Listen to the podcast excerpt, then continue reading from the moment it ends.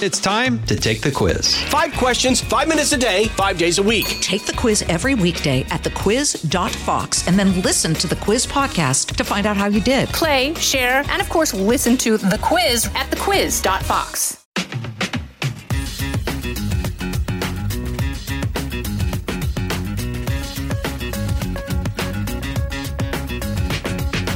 Welcome to the Jason in the House podcast. I'm Jason Chaffetz, and uh, I'm really glad that you're able to join us today because we're going to have some fun. We're going to call up one of the happiest people you will you ever meet on camera, off camera. It doesn't matter where he is, what time of day. You talk to Steve Doocy, and you will have a smile on your face. And um, he's just a great, wonderful guy. Got a beautiful family uh, I've had a chance through the years to kind of get to know pretty much everybody in their family, and they're they're just uh, a really unique. I think people gravitate to happy people. They want to be around happy people, and especially around a guy who writes a cookbook called the Simply Happy Cookbook. With uh, Steve and his wife Kathy, uh, they wrote another cookbook that's out just in time as we kind of turn the corner uh, you know, we're here at Thanksgiving and then, you know, turning the corner into the holidays. Um, he's just a great and wonderful guy. I want to hear about a little bit about how he got to Fox, his life growing up, what it was like, his time uh, in the Midwest. And anyway, I'm looking forward to it. We're going to give a couple thoughts on the news, highlight the stupid because, you know, there's always somebody doing something stupid somewhere, and then uh, have the conversation with Steve Doocy. So, uh, two ends of the spectrum I want to talk about in terms of the news. And there's some heavy, weighty things going on, particularly with foreign affairs, uh, obviously with inflation and employment. You know, some of these tech companies are laying off tens of thousands of people. That hurts during the holidays. Uh, energy prices are really high. Thanksgiving is more expensive than ever. Um, a, a, lot of weighty things going on, and, and it's hard for people. It's very hard and difficult. Um, but I want to talk about two things in the news, two ends of the spectrum. Uh, first is this freight rail strike. You know, back on September 15th or so, Joe Biden went on 60 Minutes and, and was really touting how, you know, I got that really in depth question from Scott Pelley. And, Tell me, Mr. President, you averted a rail strike. How did you do it? I mean, it was the most. I mean, right before the midterms, you know, taking the credit. Oh well, we brought people together, you know, and, and but you know what? That rail strike was not done. The unions had not yet ratified it, and now we're turning. Uh, you know, we'll be getting into December here, and we've got a pivotal date, and a few of the unions, although the vote was close, have not yet ratified this. So to take a victory lap and have 60 minutes touting it uh, before the deal's actually done, um, I tend to think that they will get to the finish line, that they will finish this off. But pay attention to this one, folks, because what the what the rail workers are asking for is huge, massive concessions in terms of time off and pay and everything else. Um, one of the problems that they're having in the rail industry is attracting workers and retaining those workers.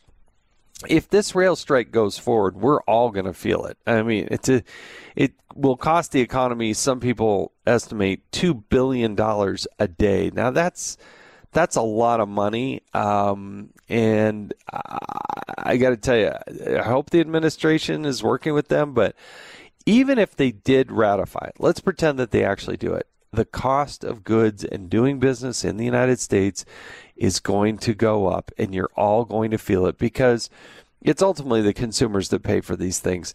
Uh, I want rail workers that are happy and satisfied and have good careers. Um, but I think as it gets exposed more and more, what they're asking for and what is reasonable, um, it'll be interesting to see how that plays out. So uh, pay attention to that rail strike because that's very real and will affect all of us.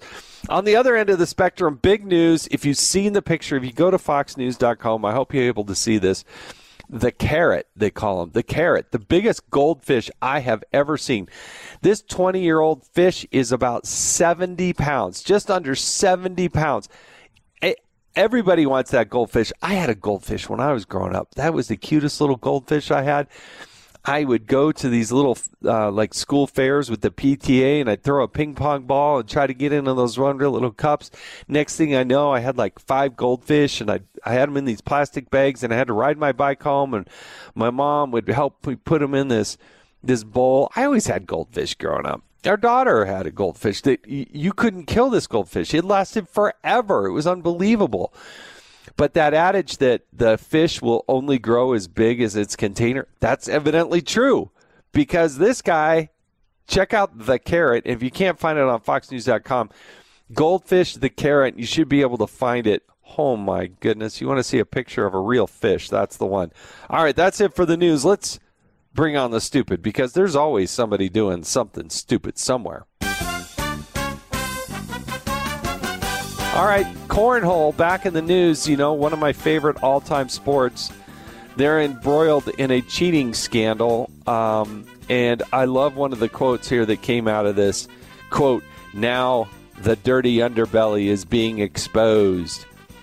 Um, interesting. I don't know how you cheated cornbell uh, at uh, cornhole, but evidently somebody was some world champion. Uh, it was was exposed. I don't know if he's guilty, if he's innocent, if it's just an allegation. I'm just saying the world of cornhole is in turmoil right now, and we better f- solve it because the world will never be in balance until cornhole is back and fair in everything that it's done.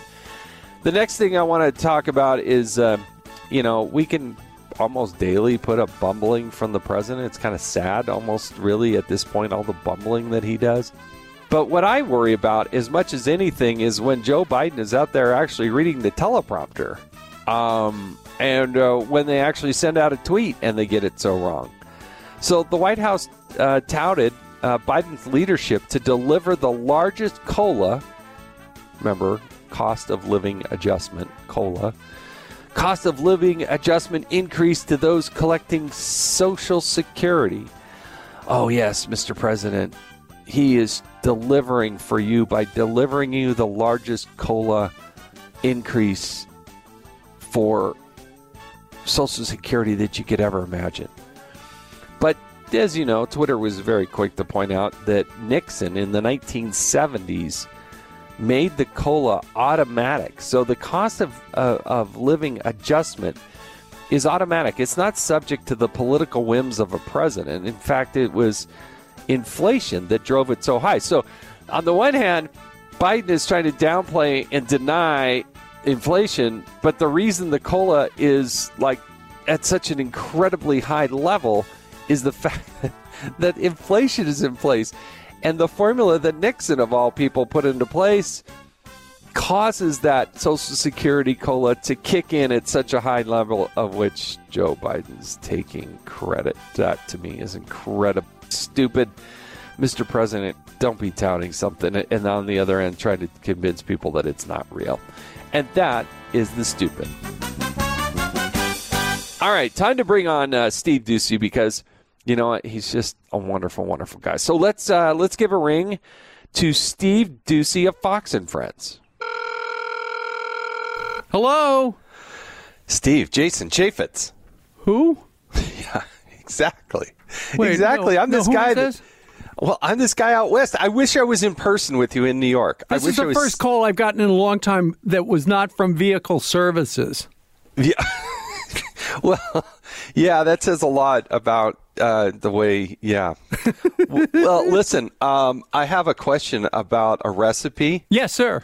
and um, I need some help. Do you have like a hotline? Uh, one eight hundred Butterball. But you know that really does work. Actually, butter. it You know. I I can only imagine when they were trying to figure out what are we going to call these turkeys, and somebody said, let's- and Butterball got up on there on the board, and that one stuck. It was a good choice. It, it was. Although, you know, when you think about turkey, and a lot of people are now that we're in November, uh, I don't think you ever think of I want a, I want a piece of turkey that tastes buttery. I, but it just works. You're absolutely right. It just works. Whoever came up with that, a butterball. Wait a minute. Was that the name of the company? Maybe that's why they called them. Well, there was a day when I, I kind of weighed as much as a butterball, and I'd hear that every once in a while. So, you know, Those are not good friends to hang out with. Just saying.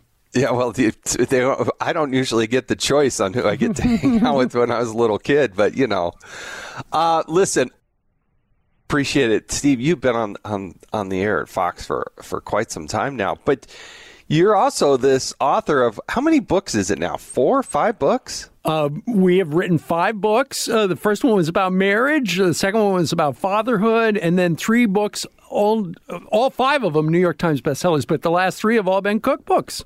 That's, I mean, it's fabulous. I, what you and your wife do and how you do it.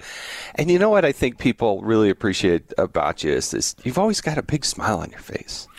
Listen, uh, you know, I've been on TV first thing in the morning for like 25 years.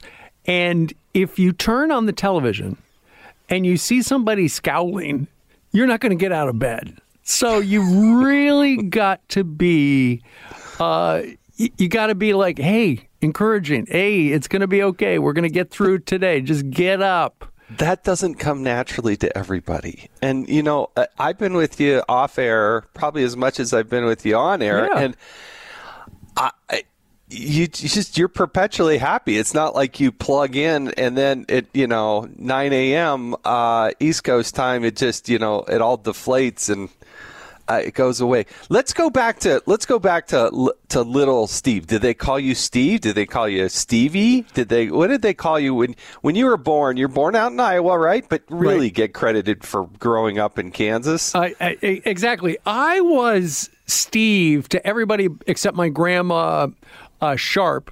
Uh, Lillian, who when I was one or two years old, I guess probably two, going on three, I could not pronounce grandma. So I pronounced it Gunga. And uh, Gunga just stuck. And people would hear, and I, I called her Gunga until the day she died. And uh, people would hear that and they go, oh, he calls her Gunga. That's probably uh, Swedish for grandma. But and I'm according to the DNA test, I'm 70% Swedish, but it was 100% because I could not pronounce grandma. And so that's why she was Gunga. But You know, uh, I was I- Steve to everybody except Gunga. Now, did you have brothers, sisters growing up? I had no brothers, but I had four sisters. And I was the oldest, which was handy because I I didn't have to wear any of their hand-me-down clothes, which would be embarrassing because my other siblings were all girls, and uh, that would just be awkward. And what was what was life in Kansas like? I mean, was it like the Wizard of Oz, and you're out on the plains harvesting the fields and the pigs, or what was life like in in in Kansas for you? Well, my dad was a traveling salesman, so we moved around a lot when I was really little. Uh, we lived in Hays and Russell and Salina, and then they finally settled in the Abilene area. And um, you know, it, it as you know, Jason, being from out there, where you can see people coming at you, um, there there wasn't a lot.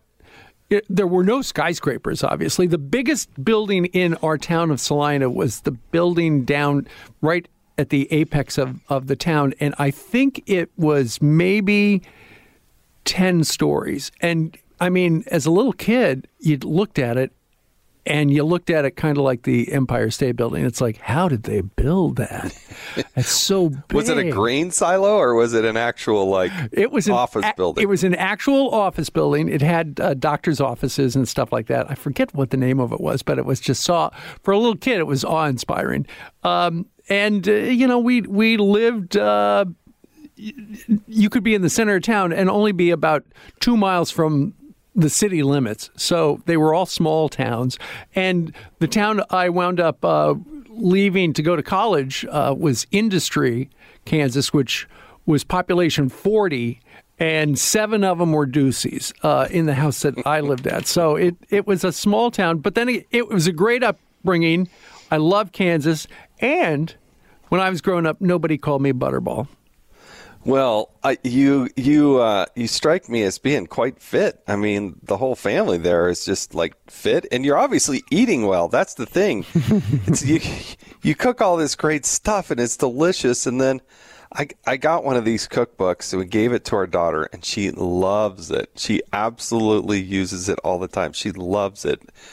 And uh, you sent me a picture of, of I them uh, on the couch after you presented it to them. and That was legit. that was not made up. And But uh, okay, so did you grow up like cooking, or what? What was we? Did you play sports? What What were you doing as a kid? Well, you can do both, Jason. You can eat and you can play, uh, go out for football. I, uh, my two, both my grandmas, Grandma Doocy and Grandma Sharp, were both short order cooks in Iowa back in the 50s and 60s, and Grandma Sharp in in the 70s as well.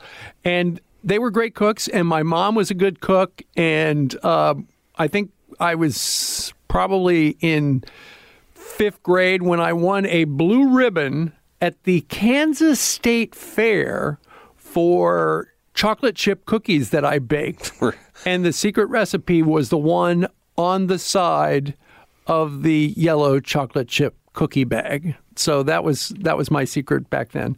And wow, um, that's pretty. You know, for the state fair to win the blue ribbon, that's that's wa- impressive. It was very impressive indeed. Uh, my mom said, uh, "Make that." I made it according to the bag, and then I threw in some chopped nuts, and you know. I- It was essentially an ad lib, and that was, uh, you know, back in the '60s. That was innovative. pretty risque from Yeah, I know. Kansas. Woo! I know. Throwing a few chopped nuts. Hey, look at that. You know how much those walnuts are these days? Holy cow. uh, and then when it came to sports, I I was active. I played uh, American Legion baseball, uh, played soccer in high school, played football in high school.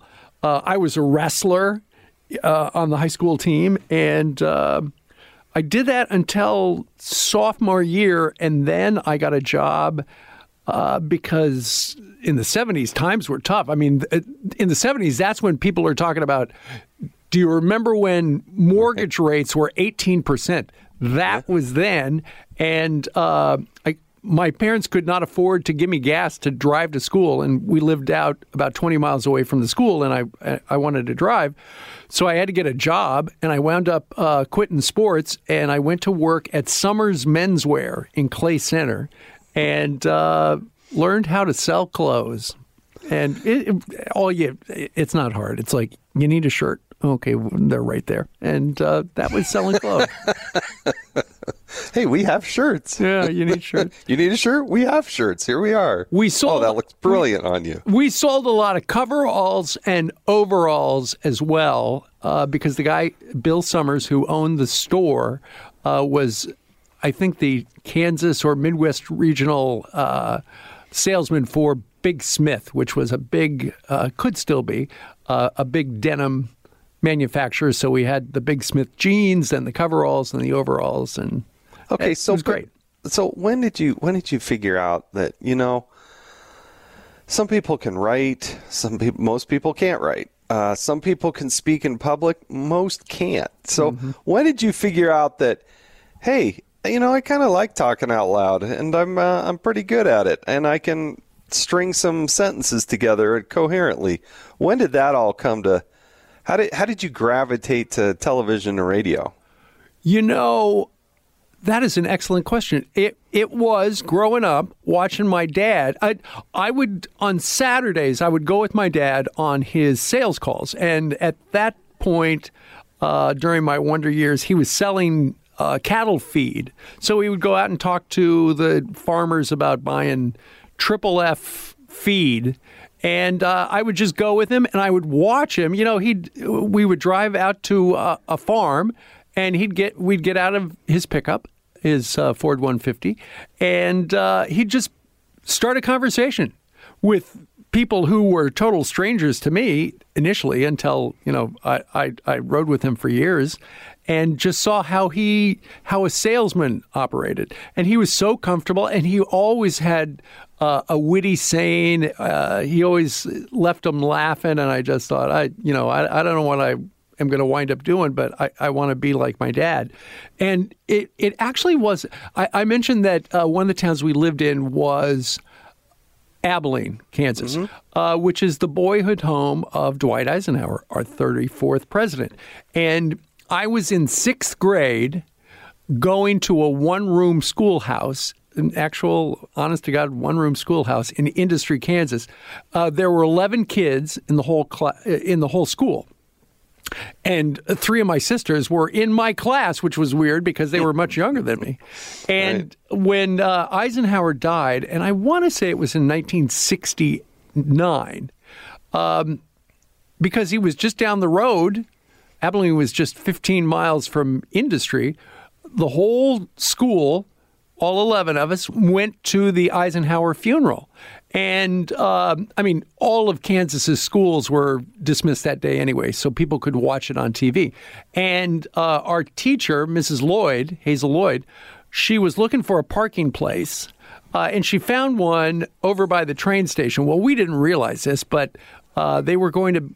Eisenhower was arriving on a train, and she she picked a fortuitous spot where right at that spot is where all the TV, the network TV cameras were set up.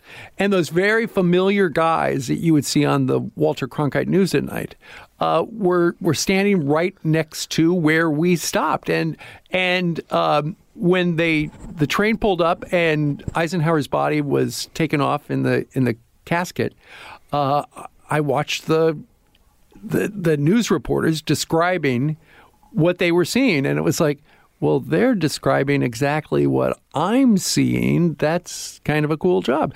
And then um, I I when I went home after that, I watched the news with my mom, who was there, and my dad was out selling something somewhere, so I did, he wasn't there. But then I told I, I kind of gave my first ever report, uh, and I told her as we were watching the the coverage from Abilene, I said, "Okay, and this is what happened here." And uh, we were standing there, and and and I, it was the first time I ever thought about news, um, and the added component was uh, Eisenhower was uh, his daughter, his son married President Nixon's daughter. So uh, President Nixon was there. Uh, I think Jimmy Carter was there. There were like three three presidents there. There were because uh, Eisenhower led the NATO uh, D-Day operation. There were all these military leaders from Europe uh, who were there, and it was like even though I'm in a little town of less than five thousand people, it's like the the most important people in the world came to my town, and it was just cool to see them. And um, you know, it, I, I, think that sparked my interest in journalism and my interest in um, the White House, the the presidency. Uh, and you know, fast forward fifty years, here, you know, I've been covering the White House now for like forty years, and, and now my son uh, works at the White House and it's uh, it's it's pretty cool. It's it's full circle. He didn't watch his dad, the traveling salesman, uh, grow up, but he did watch his dad, who was uh, sitting on a couch drinking coffee, talking about stuff in the news all day. So I think that's why he went into that business. You're listening to Jason in the House. We'll be back with more of my conversation with Steve Doocy right after this. Pull up a chair and join me, Rachel Campos Duffy. And me, former U.S. Congressman Sean Duffy, as we share our perspective on the discussions happening at kitchen tables across America. Download from the kitchen table the Duffys at foxnewspodcasts.com or wherever you download podcasts. Okay, so you're in high school, and then you go to the University of Kansas. To, uh, you just applied and went, and and did you you that is that your first kind of radio television job? Was I, I read that you were a disc jockey? Uh, yeah, that that's right. When I uh, before I went to I think it was about the time I was in junior high into high school. The number one show on television at our house was the Bob Newhart show. Oh, I love that show. Where he was the I'm old enough to remember that show. That show is awesome. Uh, I I love that show. He, Bob he, Newhart is one of my favorite comedians ever. Ever. And it was a real thrill for me to be able to meet him a couple of times uh, when he came to Fox. But w- when I was watching that, I just, uh, and this was the, this was the show, not when he ran the bed and breakfast in Vermont or wherever. Right, right. This right. was when he Chicago. Yeah, he was a psychologist in Chicago, married to Suzanne Pleshette, yes. and he would lead uh, group therapy uh, sessions. And I would watch them and I was just fascinated by the conversations that the psychiatrist psychologist would have with with his clients. And i just thought you know what? When i grow up i want to be a psychologist. So i thought about that until um, about the time of watergate and that would have been 74 and um, you know it was very I, I, I was out in kansas watching it all happen but you've got these uh, and i was in high school you've got these newspaper reporters, and they were reporting the news about this break in and how high in the government it went. And ultimately, I, I was interested, the whole world was uh, fascinated by what was going on. And then the movie, All the President's Men, came out mm-hmm. when I was a junior in high school, and yeah. that kind of that kind of did the deal. I said, I, when I grow up, I want to be a newspaper writer, and so I went to the University. Of, I, I applied to KU and got in, and I had every intention of uh, working on the University Daily Kansan, the UDK, uh, but on the first day that I was on campus, my friend Gary and I were walking around uh, campus just seeing what what was there, uh, how exciting it was that we were there with all these other uh, kids our age, because we were we were both from rural Kansas. I mean, yeah. literally there there was not another house for a mile from where we lived, so it was cool to be around other people. But um, we were walking over on West Campus, and there was a little building and. The door was open, and right next to the door was this speaker, a great big speaker, like uh, three by five feet. Uh, it was one of the in the seventies. They did everything big with sound, and um, it's like, what is that music coming from? And we walked over, and there was a sign that said, "Come on in." And we walked on in, and uh, it was the radio station. It was the college radio station, and uh, this DJ. I mean, we literally walked from outside uh, into a control room, much like where we're sitting right now, where they've got this uh, control panel and a bunch of sliders and microphones and things like that. And this guy looks over at me and my friend Gary and he goes, Are you here for the DJ job? and it's like, We're new. What DJ job? And they go, well, you know, uh, this is a radio station and we're looking for people to be DJs. And it's like, wait a minute. We just walked in off the street. We could be DJs? And the guy goes, Absolutely. Uh, there's a clipboard right over there. Sign up for a shift. And it's like, we had never thought about being DJs, but we signed up for like the Tuesday, Thursday, 10 o'clock shift.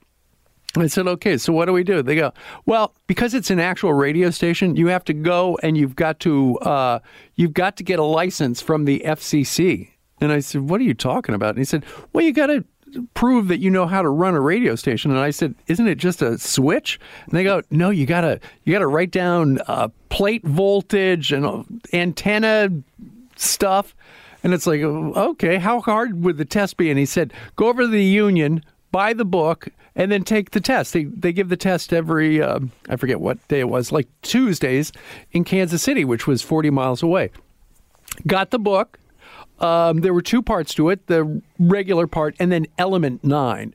And element nine was all about uh, physics, essentially. It was about plate voltage and effective radiated wattage and stuff like that, which was like speaking Greek to me because I'm not good on, I, would never heard those things. Um, so I passed the first part, flunked the second part. A guy goes, uh, come back next week. Went back the next week, passed it, long story short, we wound up within two weeks as DJs, uh, my friend and I. You know, and, it, and, that changed everything. You know, it is amazing. Some of these small things in life. I had a couple of those. You know, kind of. Yeah, I could have gone one way or the other. Right? Could have kept walking. Could have yeah. turned left. Could have turned right, and decided, no, I'll give it a shot. Totally changed the trajectory of my life. Yeah, I mean, had had my um, had my one room school teacher not parked right there that day of Eisenhower's funeral, I wouldn't have gotten interested in broadcasting yeah. and stuff like that. And, you know, had we, as it turns out, where we lived, Jason, growing up, we could only get one channel. Uh, and it was WIBW out of Topeka, was about 90 miles away. Uh, the the and it was a CBS affiliate. I, I grew up never watching ABC or NBC because they were on stations that were down in Wichita, and we couldn't get that signal where I was living in central Kansas. So, I mean, had I watched another channel, maybe I wouldn't have been interested in becoming a psychologist like Bob Newhart. I maybe I would have if, if I were watching ABC. Uh, maybe I was interested in becoming a starship commander or something. But you're absolutely right. There. How do you think that would have just gone? one of those Steve? things. If you were, if you were in the space force, or how do you think that would have gone? If you could, You had know- to take take the wattage test twice. So I think after I would make my tinfoil hat, I, I'm pretty sure my mom and dad would have had some sort of an intervention. an intervention. Okay, so you get the bug. You're in the right spot. This is what a university is supposed to do, right? Open Yeah. your eyes to the world and teach you how to think and give you a skill set to move forward. So you're at the University of Kansas, but then you make the transition. Did you make it? Was the next job radio, or did you then transition to television? Well, uh, one of my friends was I, I, I was working at the radio station a as a freshman, and then my sophomore year moved into a, an apartment uh, because you know in an apartment you could actually have beer. Uh, you couldn't have beer uh, at, at the dorm back back then. Um, so Had you had had you had beer before you got to college, Steve? I actually had not. So this was something that I. fe- Because you, it's okay to fess up now. I, It's okay. I listen. I made up for lost time. Uh, but I, I, in high school, no, I, I was not one of the beer drinkers. Um, I, I just wasn't. But um, so I, I, I wound up working at the at the radio station for the first year, and then the second year when I was sophomore, um, and I started taking broadcasting classes. Uh, somebody said, you know, t- uh, KTSB in Topeka is looking for a weekend weather guy, and uh, you'd be great at it. Um, because, and they said that because I had a radio show, and the radio show is popular at KU, and so I went over and auditioned, and I got the job as the weekend weather guy really? which paid four dollars an hour. And because think about it, we only had one show a day at ten to ten thirty on a Saturday night, and um, so if they paid me just for that, I would only get at four dollars an hour. I'd only get paid for half an hour, so my check would be for two dollars. So they said, you know, come in early, come in about nine nine o'clock in the morning, and we'll have you shoot news film. And so I, uh, they gave me a, a film camera, and it called a Scoopic, and I learned how to. Well, I, I was learning already in film class at the university how to shoot film, but what was new was because I was the only person working at the TV station, is I had to process the film, which was new. So you would take it out of the camera, then you would run it through this processing machine, which was terrifying, and then. Um, once it was dry, I would have to edit it with a razor blade and uh, tape, and I That's would, really old school. That's yes. it's it's the old stuff.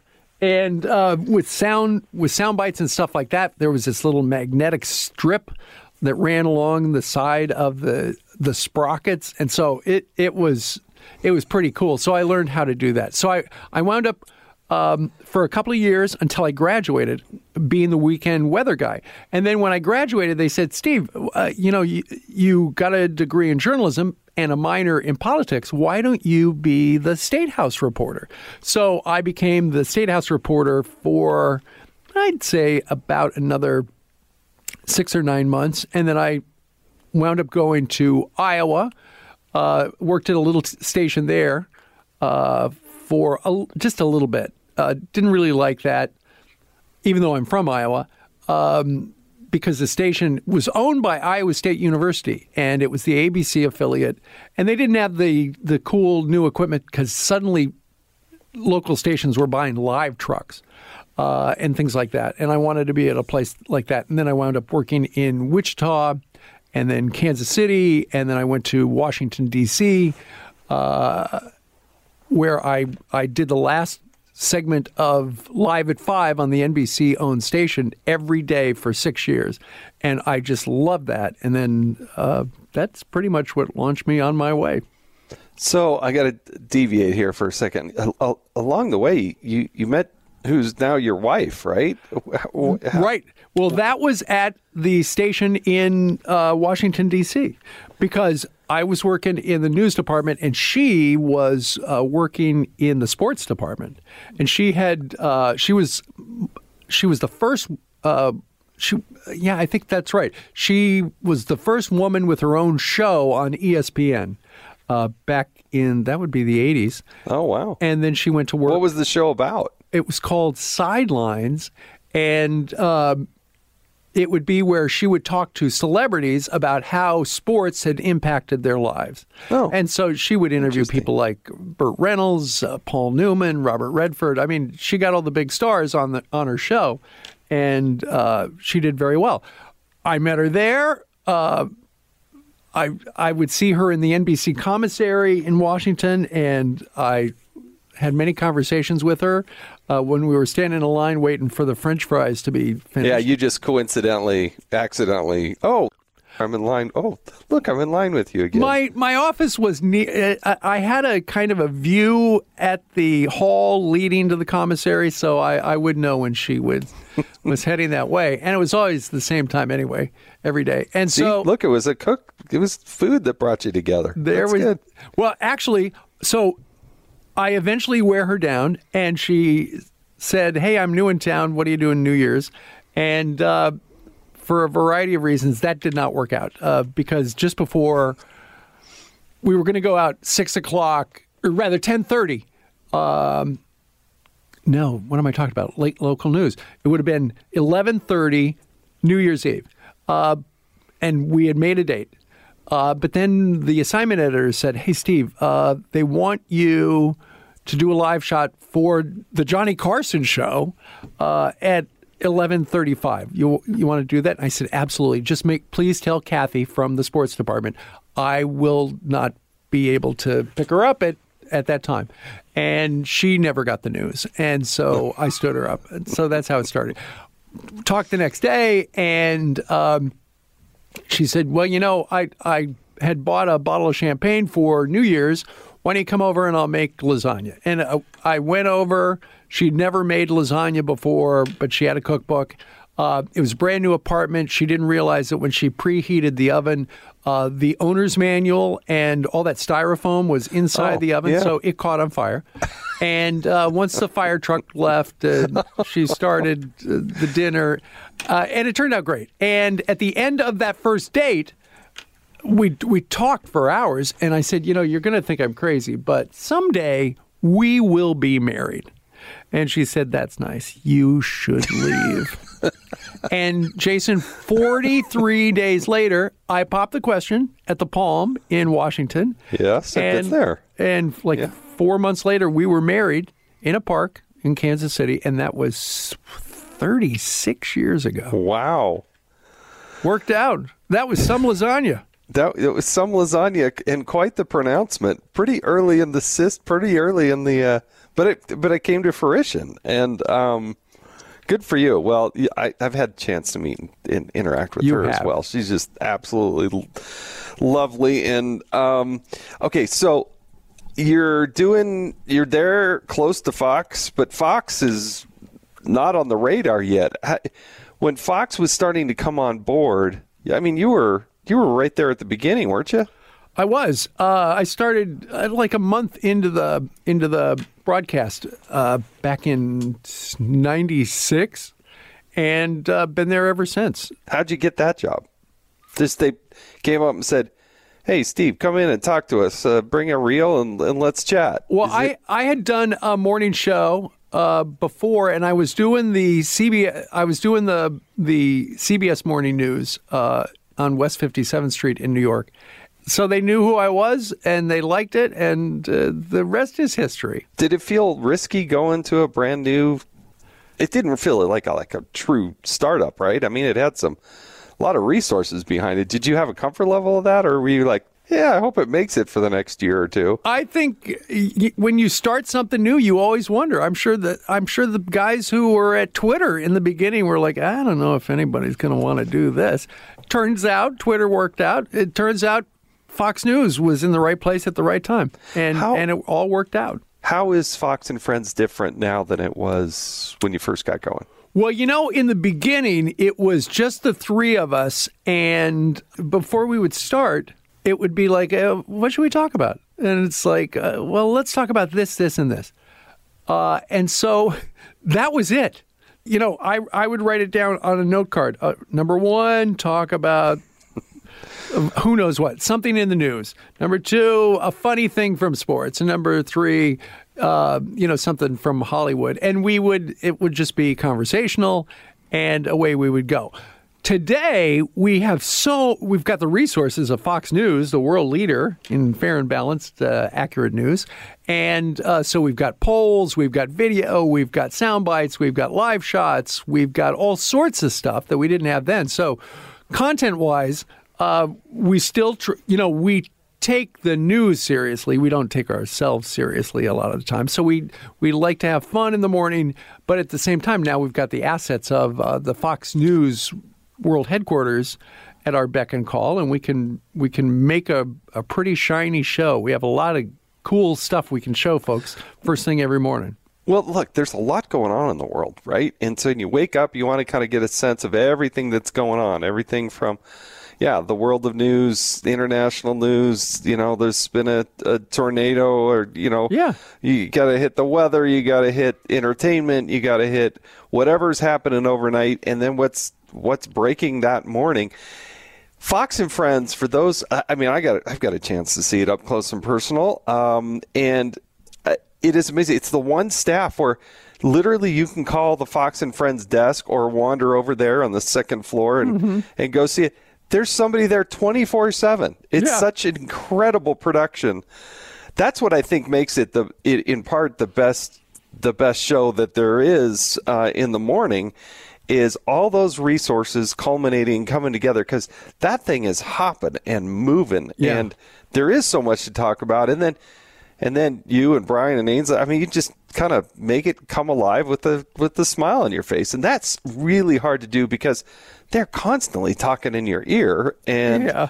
you got to pivot left and right and then all of a sudden something new is breaking it's to do it with the smoothness that you have through the years is is quite remarkable Well, thank you very much. But we're just having normal conversations like you would with your neighbor uh, across the back fence or or anything like that. It's like, you know, sometimes when you're talking, suddenly you are reminded of something else and you pivot and you, you start talking about something else and then rap rap. right. When you when you start the something else then the producer might say hey we've got the video from tuesday of uh, joe biden saying this. And it's like yeah. And then we'll give them about two seconds and then we'll say you know do you remember when joe biden said that on tuesday? And then we would just all look like wow look at that. Out of nowhere that popped in. And it's because we got great producers. And you're right. They they are working all night a lot of our staff comes to work at midnight, which is the ultimate graveyard shift. Uh, what time do you wake up in the morning to get in uh, today, because of daylight savings time, I woke up at two o'clock. Normally, I would wake up at three o'clock, so it's going to take me a couple of days. I what get time do you go to three. bed Uh, last night, I went to bed about ten o'clock. Oh so you stayed up late Well, not on purpose, but I was fly- uh, on Friday. We did a live show from Harry and the Natives in in Hobe Sound, Florida, Right. and uh, so my flight back from Florida last night was a little delayed, and that's why uh, I went to bed a little late. But All right, so I, I do need to ask you about uh, one of the Fox favorites who's doing an incredible job. But how surreal is it to, to toss to and have an interaction and, and watch your your son reporting live from the White House? Because that's got to be just the happiest dad moment ever. Well, I, you know, growing up as a as a young reporter myself, the ultimate assignment is the White House assignment. So I, I I'm completely honest. I'm a little jealous. He's he got the White House gig, uh, and, but he's doing such a good job at it. Oh, yeah. Eh, You know, because he asks interesting questions, uh, and you know, Jen Psaki, uh, they often went viral, and same with Karine Jean Pierre. And so, you know, he asks good questions respectfully, and and he's doing a good job. I, I think one of the hardest things to do uh, in general, but also on television, is cut to the nub of the issue, take a very complex thing, synthesize it down. And I think it's. I think this is true when you chair the oversight committee and Yeah. people are questioning. You've only got five minutes. It's sort of like television. You you better go fast. You better get right after it right away. But I think part of what works so well with with Peter is that with a smile on his face, not with animosity, not with a meanness, but he asks very direct, simple questions Right. that should be fairly easy to answer. But if they're if they're if they can't clarify, if it's not written down in their book, um, you know, they seem to struggle, and that's that's not Peter's fault. It's you know, I applaud Peter for asking questions that nobody else in that room dare ask. And I think how many of you think this is right? I think the others in the room don't ask that question because their editors and their producers they're not going to run it. And so the people in the room may have those very same questions or similar questions, but their network won't air whatever those answers are. Well, I, I don't know. You know, I think every news outlet has a different um, a different story they're working on that day. So they might, you know, whether it's Bloomberg or ABC or CNN, they that day the story might be COVID. I don't know, or it might be international relations, and so they will often ask their uh, reporter, "Hey, ask a question about COVID, or ask a question about Right, right. the the Paris deal, or something like that." So that's they are simply uh, trying to get a uh, some quotes for their outlet, whereas Peter, uh, for the most part, I I don't know that his uh, I don't know that they ever tell him exactly uh, what to. I, I don't think they ask him. I think they give him an assignment in the morning. Okay, Peter, today you're going to do uh, Joe Biden on the economy, and so Peter will think about questions for Joe Biden on the economy and come up with something and he makes the question simple because if you there are a lot of people on TV who will ask a simple question, but they'll ask it for about a minute and a half Right. uh, because it, it's more FaceTime. Whereas Peter knows that the shorter the question, the harder it is to dodge, and so uh, he will he will make them simple and ultimately sound biteable, and he's able to get no cleaner answers. He's really, really good at this at this at, at this job, and so I think it's fun to see the two of you uh, interacting from time to time on Fox and Friends. You're listening to Jason in the House. Stay with us. We'll be right back. You've been very generous with your time, but I, I do need to ask you a few more questions. Sure. If that's okay. Yeah. These are the rapid questions. Okay. I don't know, you know, how many how many pies you've baked along the way. I, you're not going to be properly prepared for these. Just strap it in, and here we go. Okay, ready? Yes, sir. First concert you attended. Uh, okay, it was either Chicago or Neil Sedaka.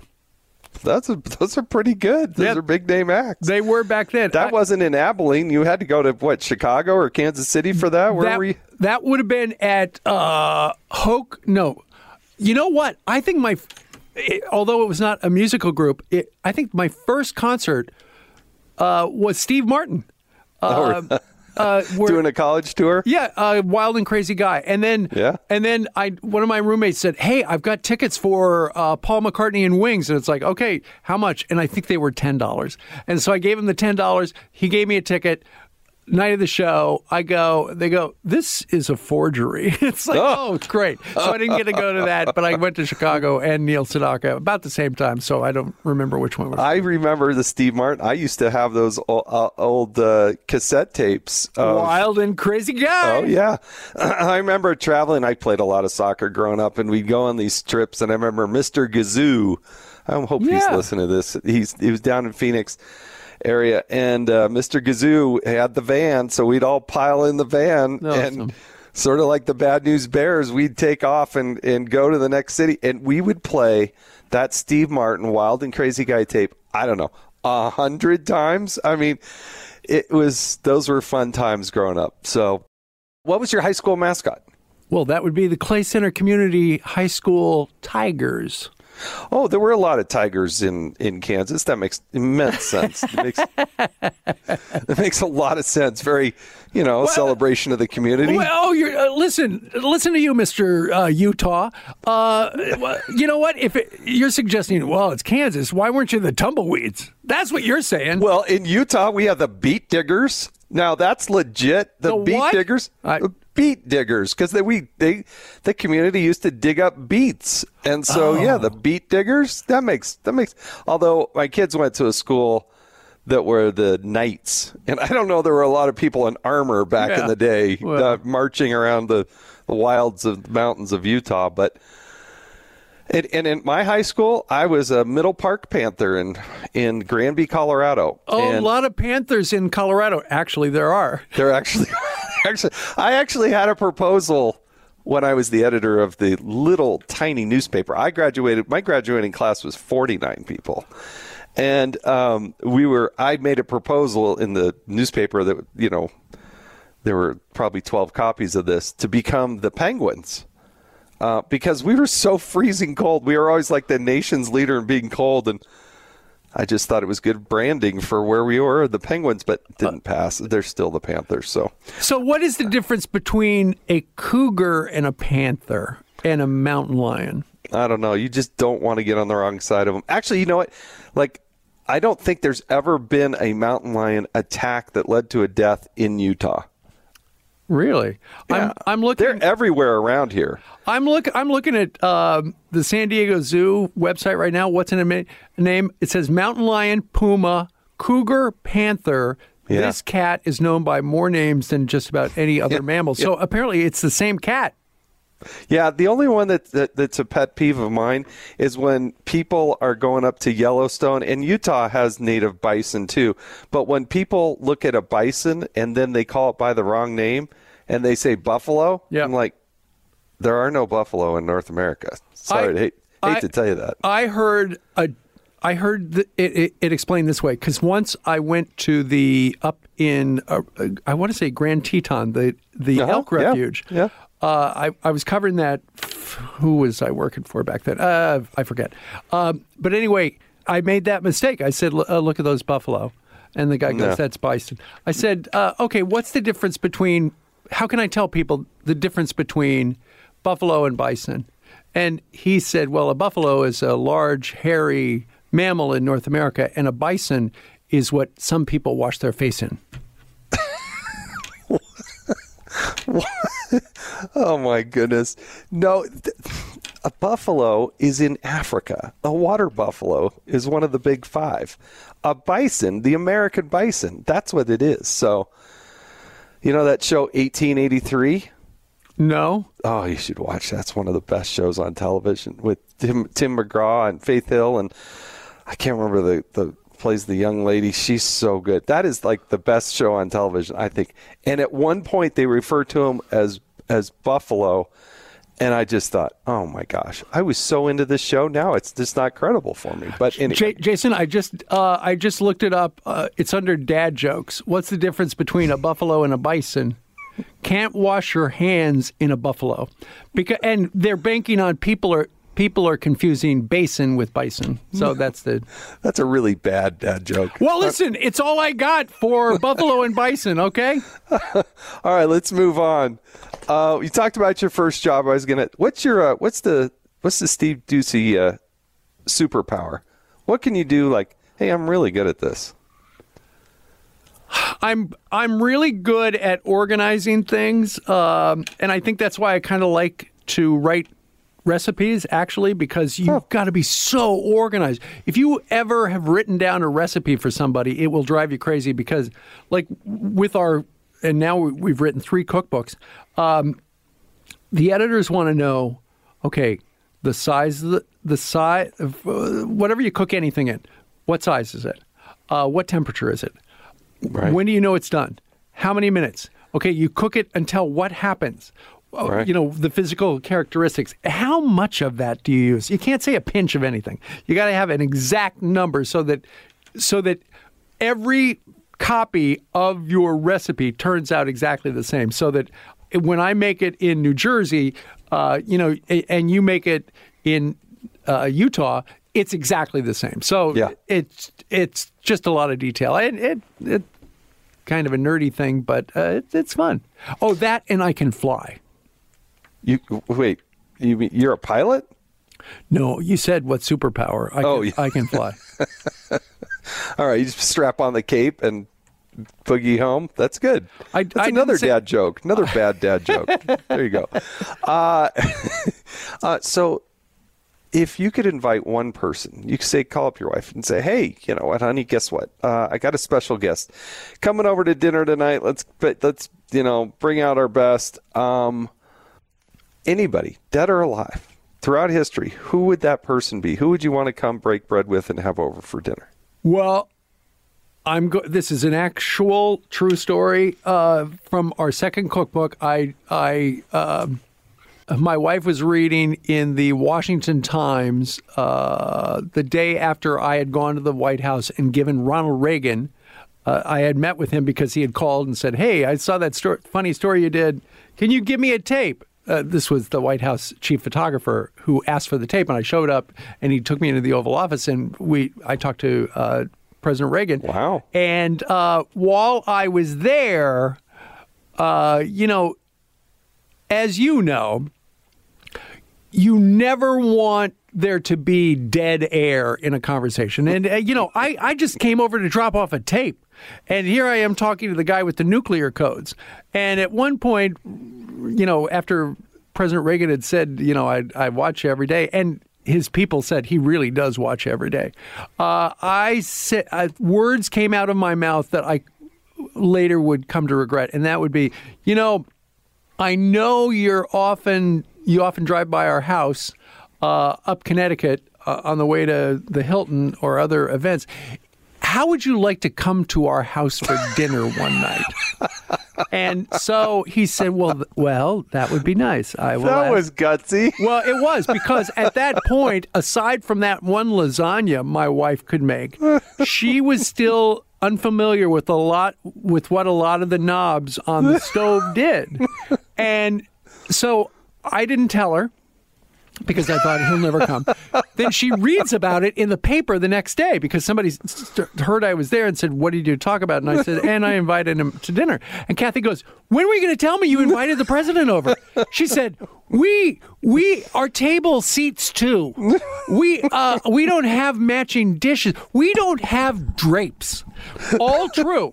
So within the next few weeks, we got matching plates. We got we got cloth napkins and we got curtains, uh, just in case President Reagan came over. But ultimately, he never did. But anyway, so had he come over, that would have been cool because. Uh, uh, you know, I I covered his administration when I was at uh, down in Washington, and he was a uh, he was a lovely man when I met him, and it would have been nice to uh, have had him actually show up. Yeah, I, I give you an A plus for courage inviting the president to come break bread with you. You know, in the first two minutes that you got to interact with him, that's that's impressive. Look, uh, that's what 27 year olds do. It's like, hey, hey, you know what? Oh, Come on over. My wife will make something. It's like, hey, it's a little more complicated than that. We need drapes. the apparatus that needs to move in order to secure that place to have that Yeah. dinner would be unbelievable. But that would have been fun.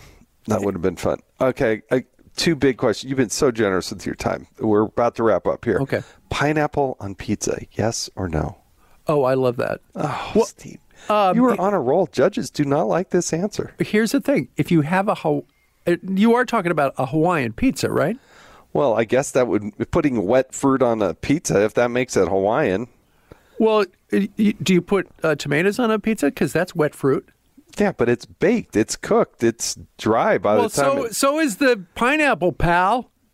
it's Don't screw with the- me. I write cookbooks. I, I know, and this is where I got to change the world's thinking on this because everybody's wrong. Uh, because listen, when you put uh, w- when you have that nice Italian uh, ham or a prosciutto or Canadian bacon, pepper. I've never had uh, oh pepperoni and pineapple. Yeah, it's a really good idea. It's it's, It- it's it an does up and comer. Yeah, you know what? You need to you need to expand your horizons. I think you come over to the pineapple side.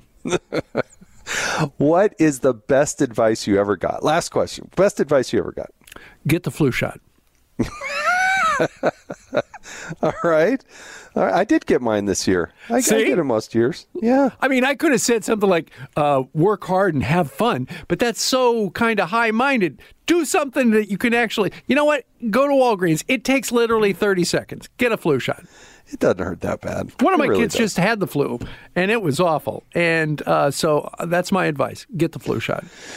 Good advice. Uh, thank you again so much for joining us, and thanks for being in I don't know millions of people's households uh, over the years and doing it with a smile on your face because uh, you know it, a lot of moving parts and the way you um just move along and and and inform, deal with the serious, deal with the funny. Uh, it's just there's a reason why you've been so successful for so long and and uh, you just have a wonderful beautiful fun family i've got a chance to interact i think with all of them at this point and uh, it's been a real joy to do so so thanks for joining us Jason, thank you. You you you know you, people listen to you on the on the podcasting and they know you from Congress, but what you don't know is that Jason Chaffetz and his family are they are fantastic. His wife's great. He's great. Kids are great.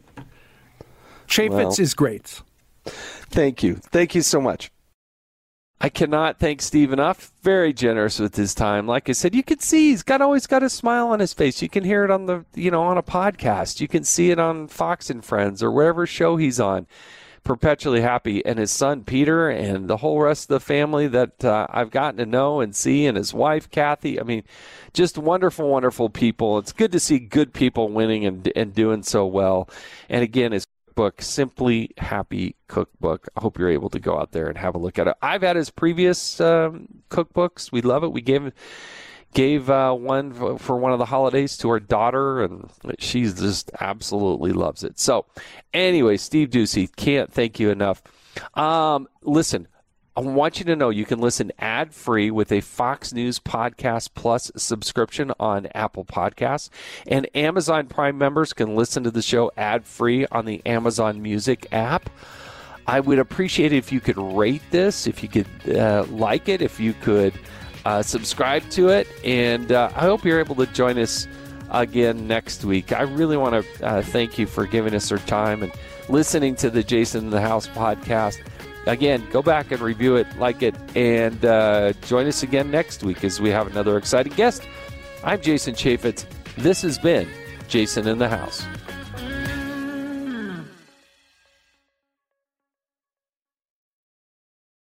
Jason in the House, the Jason Chaffetz podcast. Dive deeper than the headlines and the party lines as I take on American life, politics, and entertainment. Subscribe now on FoxNewsPodcast.com or wherever you download podcasts.